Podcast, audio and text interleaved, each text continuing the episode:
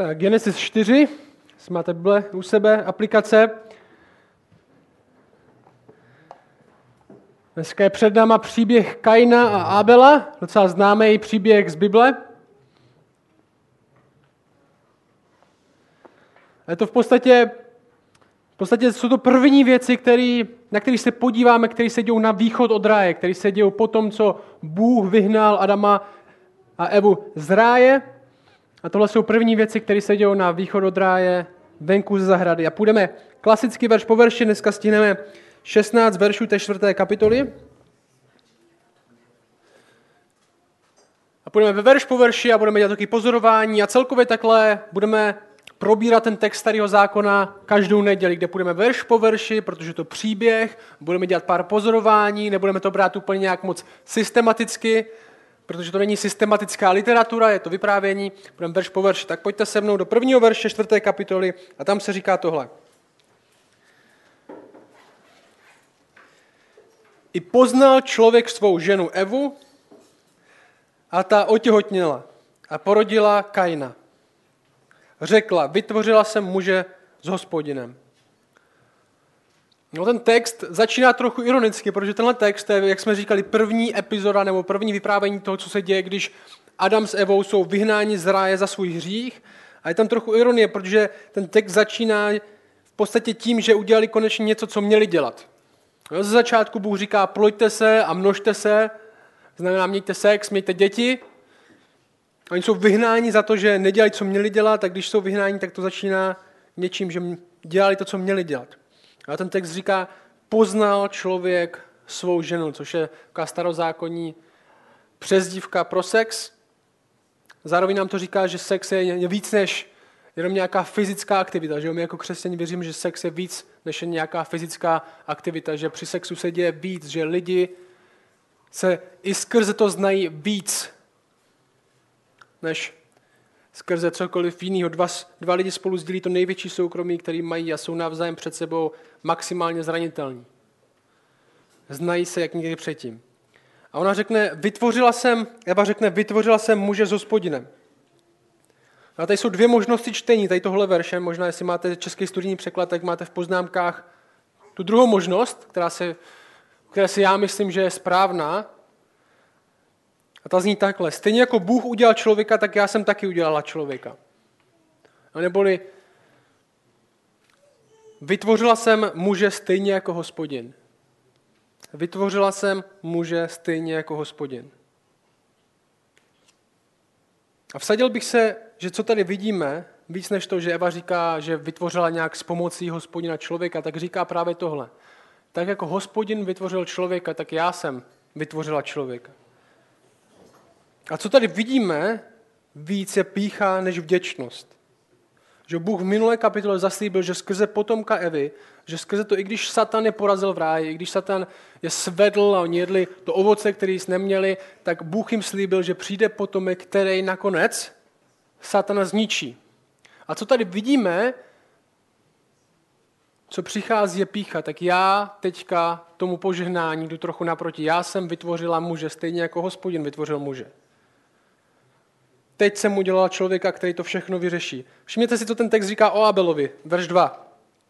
Čili ona řekne, stejně jako Bůh jsem vytvořila člověka, dále porodila jeho bratra Ábela. Už nic o něm. Že jo, druhej nemá takový možná význam. Jo, Kaina, to jsem já vytvořila stejně jako Bůh. A pak taky Ábel nějaký tam byl. Dále porodila jeho bratra Ábela. Nic. Není to tak důležitý. Proč si myslím, že tohle je spíš projev pýchy? Protože tohle, jak uvidíme v Genesis, je téma a motiv Genesis. Jednu věc, kterou uvidíme v Genesis, je tahle. Bůh něco slibuje a lidi tomu moc nevěří.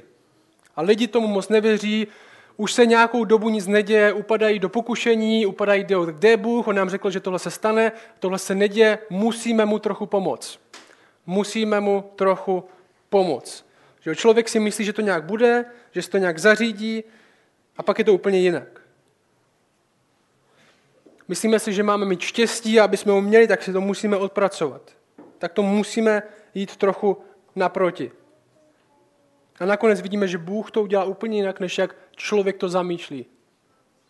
kde bezdětná nakonec má dítě, kde to není ten prvorozený, ale ještě ten mladší bratr, který ve skutečnosti bude dědit, kde ten jeden z těch nejmladších synů je zachráncem všech ostatních. Že lidi si to nějak plánují, lidi mají důvěru v něčem, lidi si myslí, že si to vytvoří vlastně štěstí a pohodlí, ale Bůh to pak dělá úplně jinak. Že většinou ten prvorozený, ve kterém byly všechny naděje, v Genesis i dál, tak není ten, koho si Bůh vybírá. I když podle člověka touhle cestou by to mělo jít, tak to nakonec tak není. Většinou ta cesta, která nám přijde jasná, zřejmá, nejjednodušší, není ta, kterou pro nás Bůh vybírá. Tohle vidíme z Genesis. Tohle vidíme i tady, protože nakonec Kain v tomhle vyprávění není ten, kdo dědí požehnání, ale skrze Ábela, jeho símě, nebo skrze toho, kdo ho nahrazuje, to jde dál. A všimněte si na tu změnu, jo, na konci téhle kapitoly, verš 25, tak to končí takhle. Adam znovu poznal svou ženu, ta porodila syna a dala mu jméno Šet. Neboť řekla, Bůh mi vložil, nebo dal dalšího potomka místo Ábela, jehož zabil Kain. Bůh mi dal dalšího potomka. Už to není, já jsem vytvořila muže, stejně jako Bůh. Možná skrze to, co prožije, tak vystřízlivý trochu, tak zjistí, že ve skutečnosti ona nemá to svoje vlastní štěstí a to svoji cestu ve vlastní ruce. Ale že to je Bůh, kdo dává a kdo bere.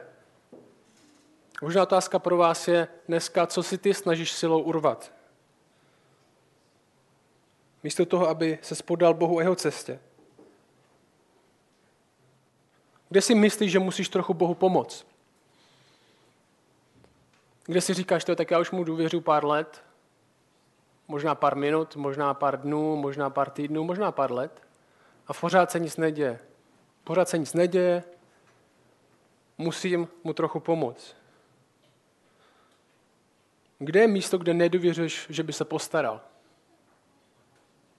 Radši vybíráš svůj vlastní plán. Když si myslíš, že já si to musím zařídit. A dál čteme tohle. To je ten verš 2. Dále porodil jeho bratr Ábela, o něm už nic moc není. A zjišťujeme, že Ábel se stal pastýřem ovcí, ale Kain se stal rolníkem. A dále je, po nějakém čase se stalo, že Kain přinesl z plodu země obětní dar Hospodinu. I Ábel obětoval. No, rolník, jeden rolník, Ábel pastýř ovcí, Kain rolník, ani jedna z těchto prací není lepší než ta druhá. Oba dva prostě musí něco dělat, protože už nežijou v ráji, kde by byly stromy, ze kterých by mohli jíst, který Hospodin zasadil. Oba prostě musí makat, že v potu své tváře musí makat, aby bylo živovití, aby bylo co na stůl. A velká otázka téhle kapitoly, a možná, jestli si píšete poznámky, tak si napište tohle, je tahle. Jak žít pro Boha skutečně? Jak skutečně žít pro Boha? Jaký způsob chvály nebo uctívání života je přijatelný pro Boha? A z těch následujících veršů, který následujeme, to jak Ábel, jak Kain přichází k Bohu, tak uvidíme, co to je. A v tom, jak Kain reaguje na to, jak Bůh reaguje na něj. Verš 3 až 5 říká tohle. Po nějakém čase se stalo, že Kain přinesl z plodů země obětní dar Hospodinu. No, lepší slovo je dar než obětní, to obětní tam není. Dar Hospodinu. I Ábel to udělal. Avšak on přinesl z prvorozených svého stáda a z nich ty tučné části. A Hospodin shlédl na Ábela a na jeho dar, ale na Kaina a na jeho obětní dar neshlédl. No, co tady máme? Oba dva obětují něco Bohu. Oba dva dávají něco Bohu. Že? Tohle jsou oba náboženští lidi, kteří se rozhodli, že Bohu něco dají. Tohle není ateista versus nevěřící a jeden je ten hrozný a druhý je ten špatný. Ne, oba dva ztratí něco ze svého majetku pro to, aby to dali Bohu. Oba dva. Jo, v podstatě si představte dva lidi, kteří žijou ve stejném městě, oba dva chodí do kostela, oba dva si říkají křesťani nebo jsou náboženští lidi, poslouchají ty samé písničky, v kostele dokonce dávají desátky nebo přispívají, oba dva něco dělají. No, tohle jsou dva náboženští lidé, kteří přichází k Bohu a oba dva mu něco dávají. Obětují.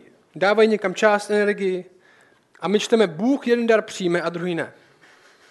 Bůh jeden dar přijme a druhý ne.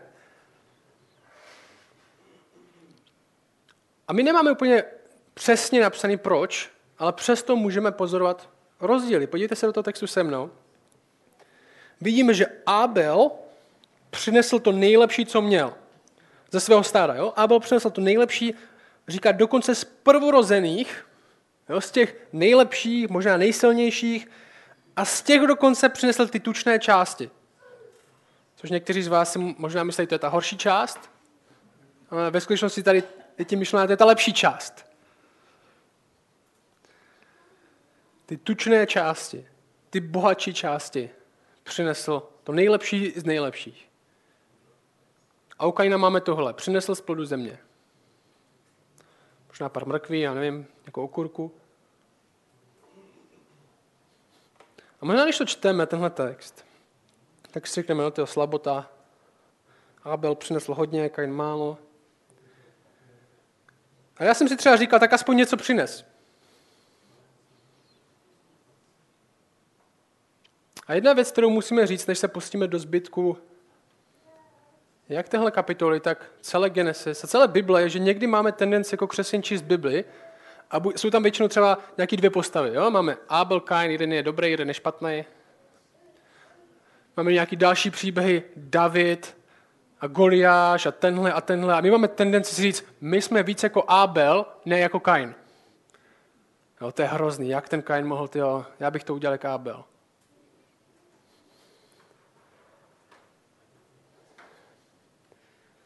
Že problém je, že my nejsme ten hrdina. A vsadil bych si na to, že většina z nás je více jako Kain než jako Ábel. A většina lidí v církvi je horší než Kain. Já jsem se na to díval, říkal jsem si, aspoň Kain přinesl něco. Hodně z nás nedává nic. Necháváme si sloužit, že církev je plná lidí, kteří se tak maximálně ukážou v neděli a to je všechno. Co by po mně Bůh chtěl víc? Co by po mně Bůh mohl chtít? Už jsem splnil svoji náboženskou povinnost, přišel jsem jenom do kostela, říkají tomu, já jsem součástí tradiční církve, my tady chodíme jenom jednou za týden do kostela, to je to, co pro nás znamená být křesťanem, přece po nás Bůh nemůže chtít více jak hodinu a půl sezení někde v lavici, párkrát si stoupnutí, odříkají nějaké modlitby. Přece po nás Bůh nemůže chtít víc. A pak se dívají na Kaina a říkají si, to je nehrozný. A možná Kain dává víc tak ty. Říkáme si jako věci, proč bych mohl, nebo proč bych měl Bohu dávat svůj čas?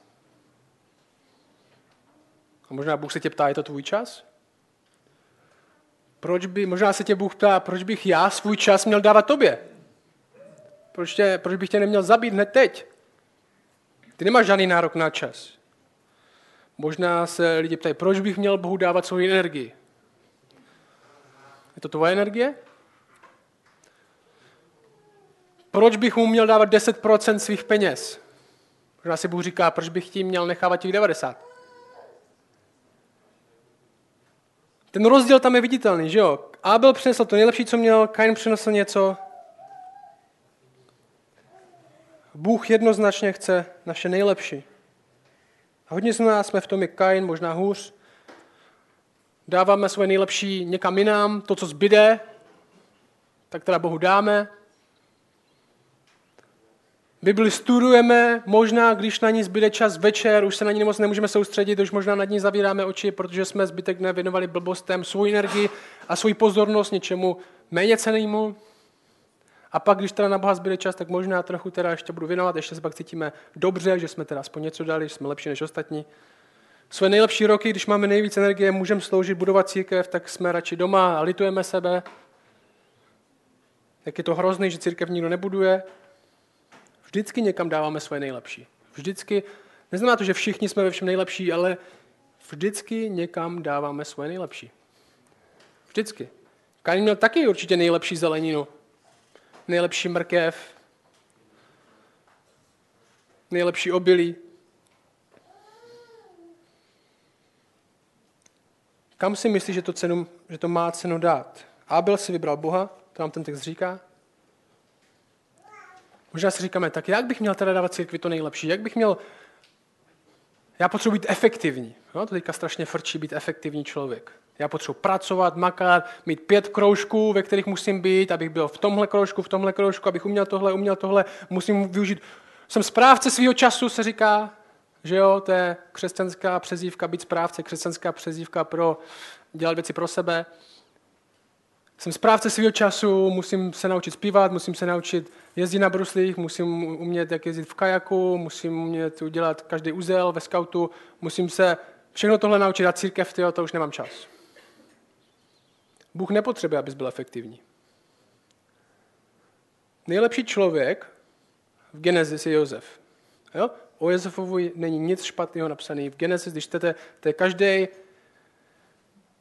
To jsou tragédie za tragédii. Jediný Josef měl jenom 1 ženu v Genesis, což je velká výhra. A žena, která s ním chtěla spát a nebyla jeho manželka, tak od té utekl.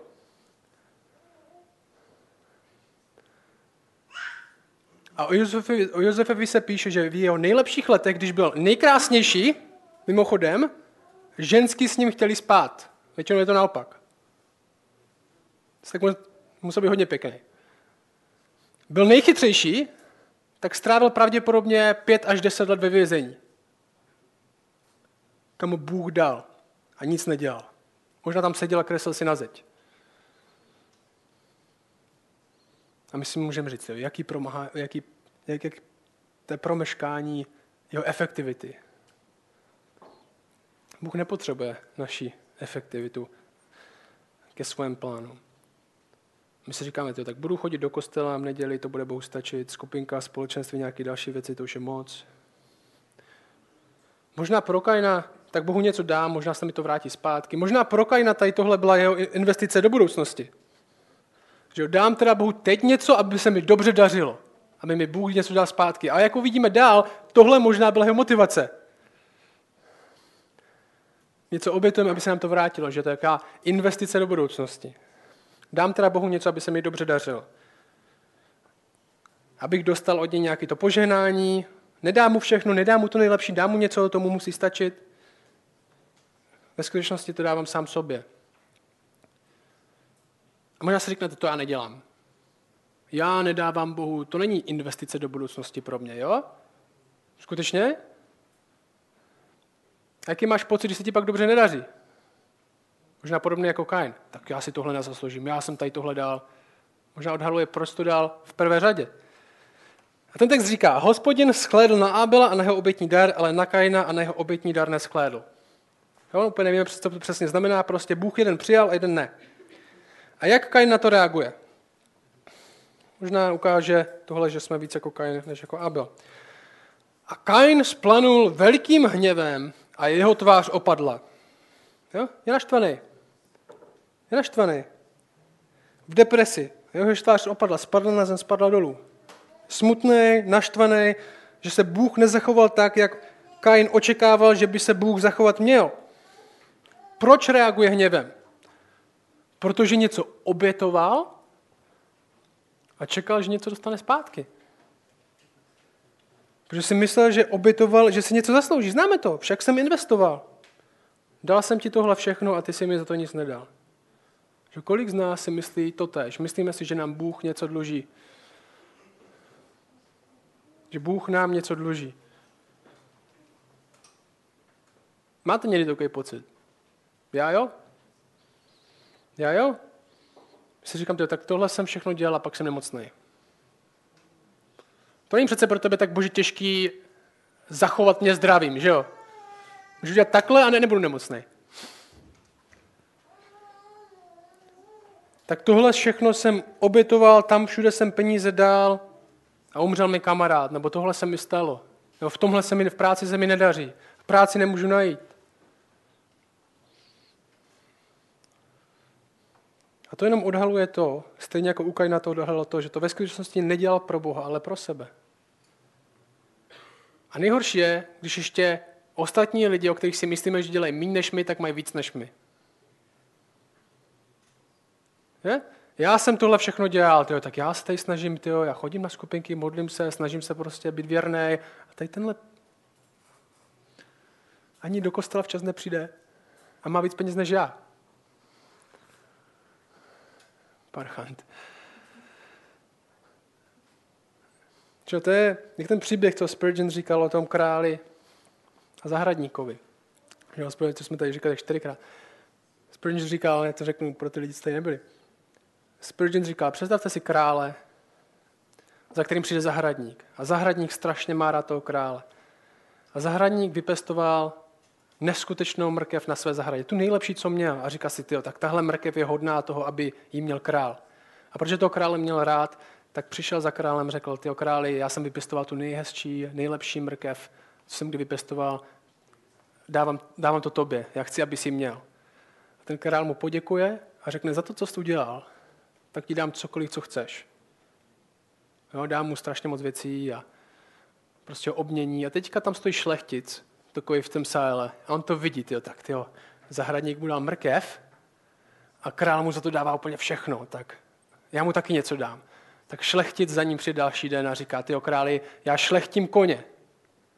Já mám tady nejlepšího koně prostě, kterýho mám, ten je nejrychlejší, největší, nejsilnější a chtěl jsem ho dát tobě. A král řekne děkuju. A teďka ten šlechtic se tak dívá prostě, říká, to nechápe. A král nám říká, já ti to vysvětlím. Zahradník mi dal mrkev. Ty jsi sám sobě dal koně. A to je dost přesně to, co ilustruje tady tohle. Ábel obětoval Bohu to nejlepší, co měl, protože měl rád Boha. Kain čekal něco zpátky. Kain obětoval ve skutečnosti sám sobě. A to přesně odhaluje toho srdce, ten jeho postoj. Když jsme naštvaní, když cítíme hněv, když cítíme závist, že někdo má něco, co si nezaslouží, tak to neukazuje na to, že my si myslíme, že si něco zasloužíme. Že tady obětujeme, že tady děláme tohle, tak si zasloužíme za to něco a to ukazuje, že obětujeme sami pro sebe.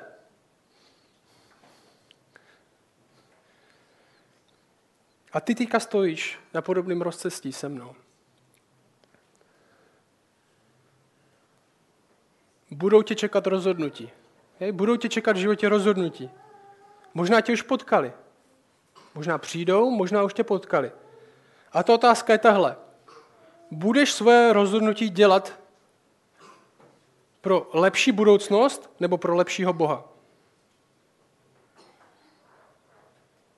Pro lepší budoucnost, o které ty si myslíš, že je lepší, které z tvé moci, jenom z tvé energie, kde si ty to sám zajistíš, tu bezpečí, po kterým tak strašně toužíš, nebo tu pohodu, nebo tu svoji vysněnou kariéru, budeš svoje rozhodnutí dělat pro lepší budoucnost nebo pro lepšího Boha? Možná se na to snažíš nemyslet, o tom rozhodnutí, o kterém mluvím, nebo o čemkoliv, co tě potkalo, ale ty víš, o čem mluvím. Nemusí to být velký životní rozhodnutí. Může to být nějaká věc, co řešíš doma. Budu to, co dělám, dělat pro lepší budoucnost, tak jak já si ji maluju, tak jak já si myslím, že by měla být, tak jak já si myslím, že by měla být, kdybych já měl tu kontrolu, nebo ji budu dělat pro lepšího Boha. Takže nemusím mít věci pod kontrolou. Takže počkám, když on chce, abych čekal. I když nevím proč. I když si říkám, všichni okolo mě už to mají a já ne, a já nevím proč. A Kain má hněv. A má depresi. Není to tak, jak bych si představoval. A navíc jeho bratr se zdá, že má víc jak on. Mladší brácha. Že? Starší brácho je, ví, o čem mluvím. Tyjo. Mladší brácha nemůže být lepší jak my. Jo. Takový, vy jste ten starší sourozenec, vy máte být ten lepší. Ale jeho mladší brácha má víc než on. Budoucnost, kterou si maloval, tak možná nemá. A stejně tak my. Děláme to pro lepší budoucnost nebo lepšího Boha. A ve skutečnosti zjistíme, že není lepší budoucnost bez lepšího Boha. Nový zákon párkrát zmiňuje Ábela a Kaina a říká, že skrze víru v Židům dal Ábel lepší oběť než Kain. Takže otázka, co chce Bůh za chválu, co chce za uctívání. Bůh chce naše srdce, to je ten hlavní rozdíl. To je ten hlavní rozdíl. Bůh chce naše srdce, to je hlavní rozdíl. Není to tak v kvantitě toho, co jsme dali. Že? To může taky ukazovat na něco, ale hlavně je to v tom postoji, který máme. Bůh chce naše srdce skrze víru byla lepší ta jeho oběť. Protože Kain to dělal sám pro sebe. A Kain zuří. Má závist na bratra, jak to, že on má něco, co já nemám. Možná přišli jste dneska sem a závidíte někomu. Myslíte si, že to, co má, je lepší než vy, i když vy si zasloužíte víc. Přišli jste sem dneska a myslíte si, že vám Bůh dluží jednodušší život. A tohle uvidíme následovně v téhle, co budeme číst, i v našem vzteku, i v našem nepochopení, i v našem nespravedlivém hněvu Bůh stále mluví. Verš 7. Co říká? Říká tohle. Verš 6, to ještě předtím. Čili Kain je nahněvaný v depresi a Bůh za ním přichází a říká, proč jsi splanul hněvem? Proč je tvoje tvář opadlá? Což pak, nebudeš pozdvižen, budeš-li jednat správně? A jestli nebudeš jednat správně, ve dveřích číhá hřích, dychtí po tobě, ale ty nad ní máš vládnout. Což implikuje, že nejednal správně. Jo. Budeš-li jednat správně, budeš pozdvižen. Což je opak toho, co dostal. Že on byl ponížen, jeho tvář spadla. To pozdvižen není, že dostane bohatství, ale že dostane radost. Že jeho tvář se vrátí zpět. Budeš-li jednat správně, budeš-li žít pro Boha, tak pravá radost bude k dostání. Musíš se odprostit od hněvu a sebelásky, ve které jsi ponořenej. Hřích číhá v koutě, ten obraz jako zvíře, jako tygr, který tam číhá, že by někoho sejmul. Jo? Číhá to jak čupí, jako zvíře, který číhá na svůj kořist. To je ten obraz, který Bůh dává. Ty mu máš vládnout, ne si jim nechat pohltit. Dokonce možná silnější, na rozdíl od toho, co Steinbeck říká, možná někteří znáte, ty mu musíš vládnout. A možná první přikázání po pádu. Ty musíš vládnout nad hříchem. Který tě chce rozsápat na kusy. A jak uvidíme, tohle vůbec Kainovi nepomůže. Ale to je zajímavé, možná se říkáte, kdyby za mnou přišel Bůh, kdybych udělal zázrak, tak bych se zmínil. Ne. Za Kainem přišel Bůh, mluvil k němu, řekl mu, co je problém a vůbec mu to nepomohlo. Naopak. Jenom to přikázání, které mu dal Bůh, nestačí. Že Bůh za ním přijde a řekne mu, ty musíš vládnout nad hříchem. Verš 8. Kain řekl svému bratrovi Ábelovi, pojďme na pole. Zjíme místo vraždy, že jo? My víme, co se stane. Čili Bůh za Kainem přijde, hej, vládni nad hříchem. A Kain, pojďme na pole. Stalo se, že když byli na poli, Kain povstal proti svému bratru Ábelovi a zabil ho. Dík Bože za přikázání. Že tohle není jenom nějaká reakce z hněvu. Tohle naplánované zlo, naplánovaná vražda. Zvolený místo činu. Jestli já to nedostanu, tak nikdo jiný taky ne. Vidíme, že hřích nás vede hlouběji a hlouběji. Z jámy, ze kterých se těžký dostat. Z Kaina se stává, z naštvaného Kaina se stává vrah. A možná si myslí, že tím to vyřeší. Že hodně z nás si myslíme, že naše problémy bychom vyřešili jenom tak,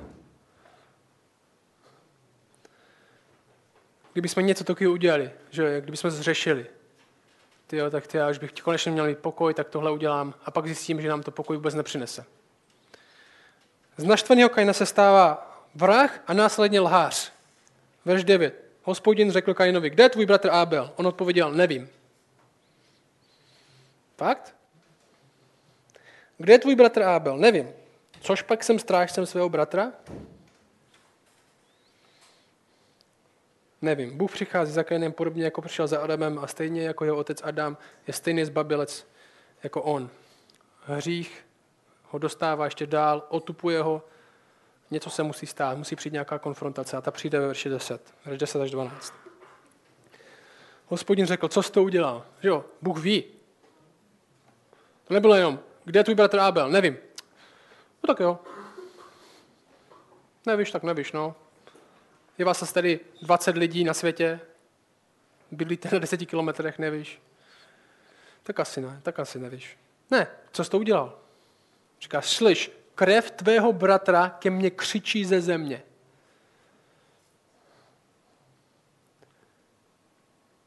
A nyní budeš proklet, vyvržen ze země, která otevřela svá ústa, aby z tvé ruky přijala krev tvého bratra.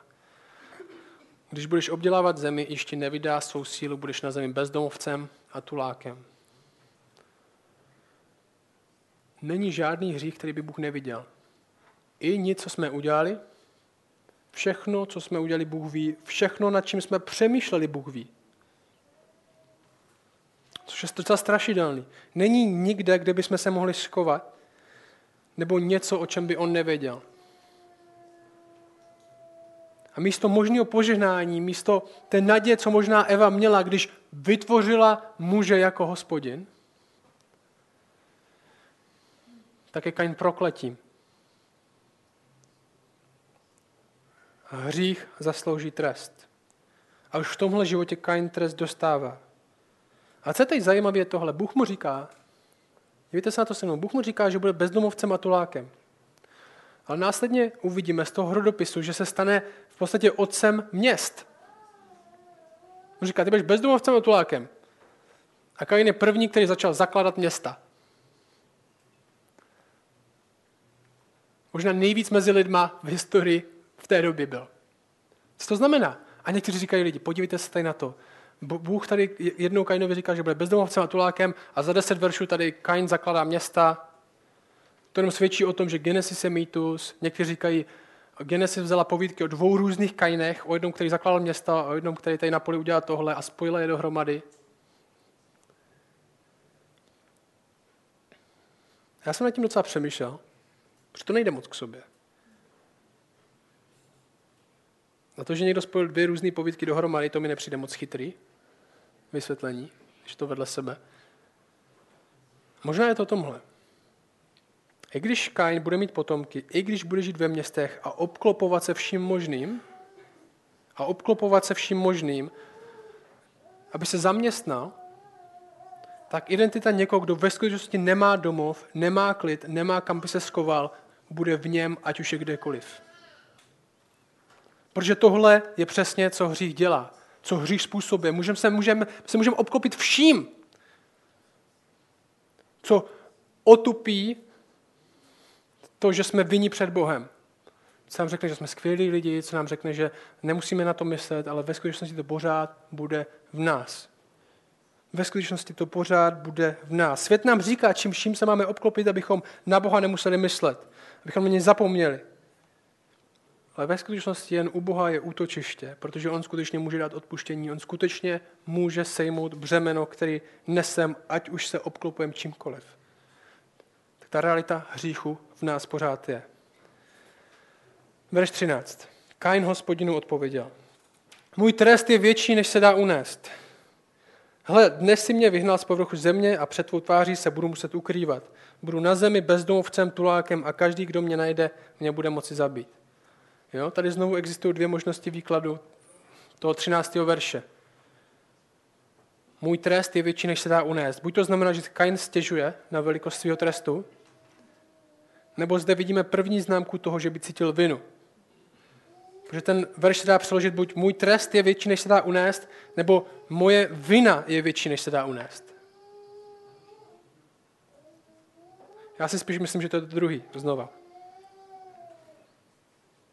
Že zajímavý je, že si uvědomí, že za to, co se udělal, zaslouží smrt. On říká, každý, kdo mě najde, nebude mít možnost mě zabít, ale bude mě moci zabít. Bude mít právo mě zabít. Proto se musí ukrývat. Zaslouží se smrt.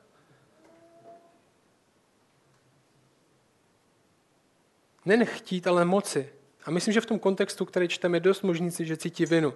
A tohle je první známka pokání, protože na to Bůh reaguje s milostí.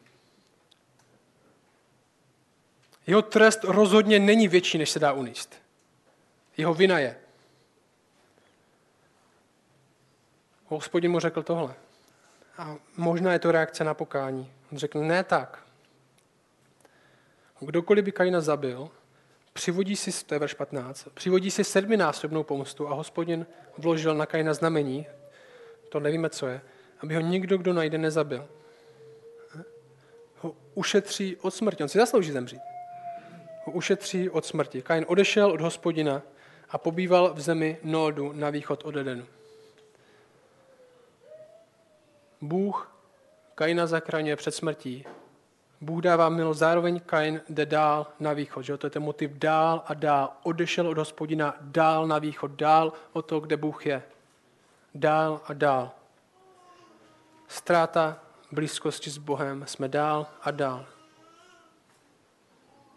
Já chci, aby jsme dneska víc byli usvědčeni z toho, že jsme víc jako Kain než Ábel.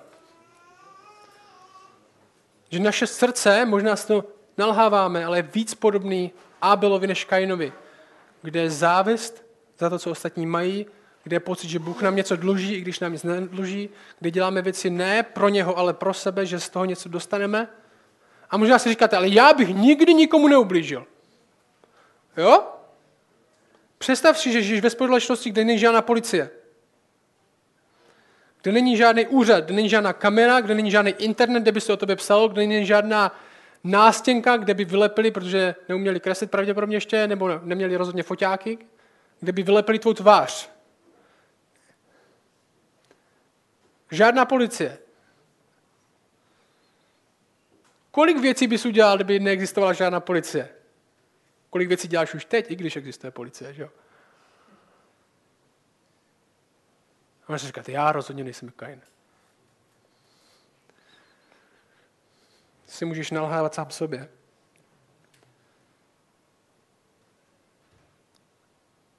Můžeme soudit Kaina, jak chceme, ale nevíme, co bychom udělali my. V srdci jsme stejní jako on.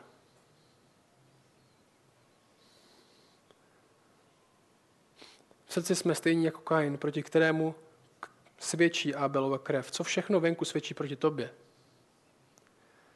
Tvoji kamarádi, kterým jsi ublížil,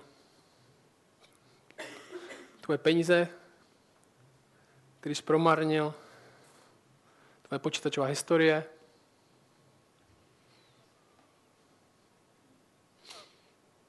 A Bůh říká, ne, protože to nikdo jiný neviděl, tak si nemyslíš, že já jsem to neviděl. A teď jsme na tom celkem bídně. Protože v srdci víme, když budeme upřímní, že jsme víc jako Kain než jako Ábel. Víme, že venku jsou věci, který svědčí proti nám a který Bůh slyší dost jasně. Známe svoji minulost, známe svoji přítomnost.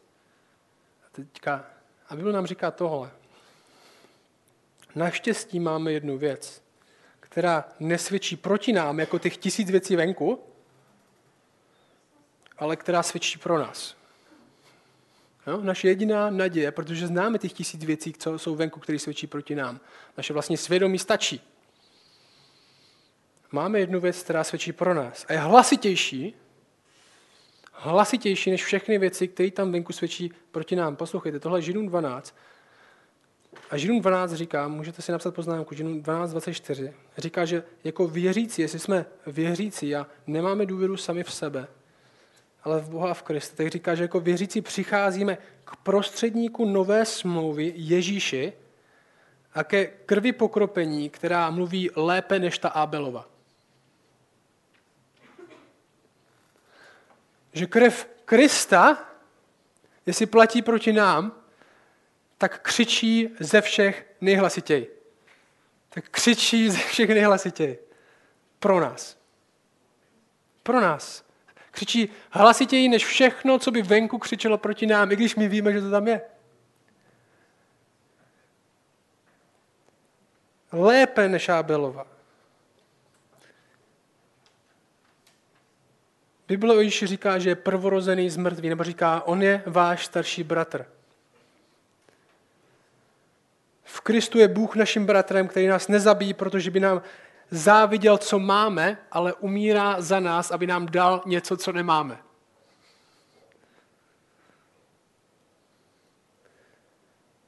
V Kristu nás Bůh nezabíjí, protože by nám záviděl něco, co máme, ale umírá za nás, abychom dostali něco, co nemáme. Protože nás miluje, je ochoten ztratit sám sebe proto, abychom my jeho dostali. To je opak Kaina. On je lepší bratr, který neprolil naší krev, ale který prolil svou vlastní krev. A ta místo, aby svědčila, jak jsme hrozní, svědčí o tom, jak on je dobrý. Vůči nám. A je hlasitější, než cokoliv by venku svědčilo proti nám.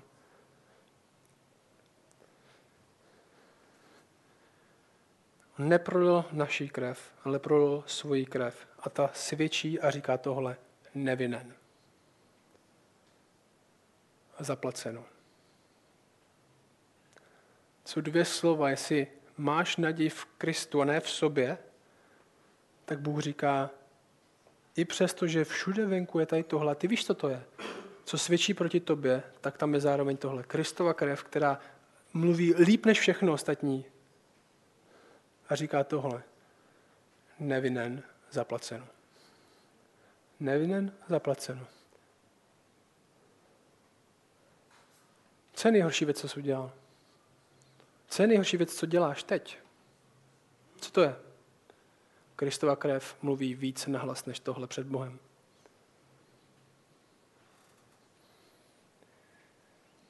I pro všechny provinění, které jsme měli, jeho krev nás přikrývá, protože říká, trest padnul, cena byla zaplacená, on je prostředník, on za nás se přimlouvá k Bohu, jeho krev mluví líp než všechno ostatní. Proto nemusíme mít strach jako Kain, že by nás někdo někde zabil, že nás někdo něco zničí, protože to, co by nás mělo zničit, už zničilo Krista na kříži.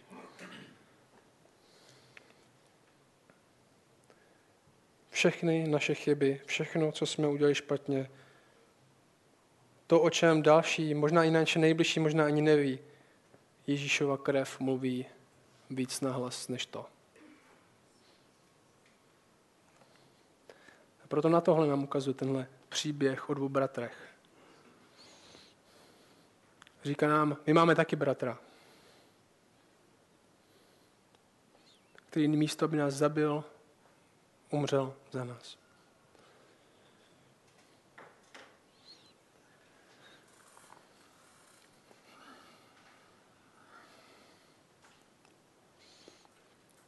Já tě prosím, aby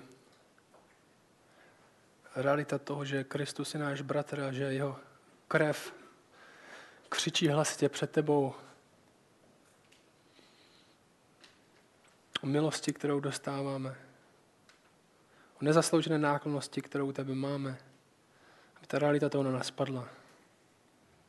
Ať už jsme věřící a potřebujeme tohle slyšet víc, nebo jsme nevěřící a potřebujeme tomuhle uvěřit. Tě prosím, aby tohle byl start k novému životu, kde se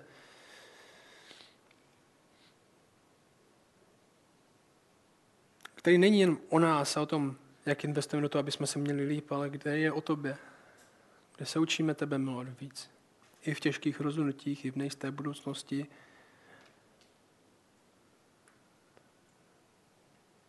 Kde to, že máme tebe, cennější než všechno. Prosím tě za naději, kterou v Kristově krvi máme, aby tohle bylo pozbuzení pro nás, aby jsme si řekli, tyhle, nechápu to, nevím, jak je to možný, nerozumím tomu, ale je to nádherný. Ti děkujeme a prosím tě, abys v nás, s náma, abys tvořil společenství lidí, kde si tohle uvědomujeme, který bude nést tuhle naději dalším lidem v Šumperku a dál, kteří tebe neznají, proti kterým všechno venku pořád svědčí a nemají krev Kristovu. Tě prosím, aby to byl další impuls pro nás jako společenství, nástroj na změnu Šumperka a dalších míst skrze poznání tebe. Amen.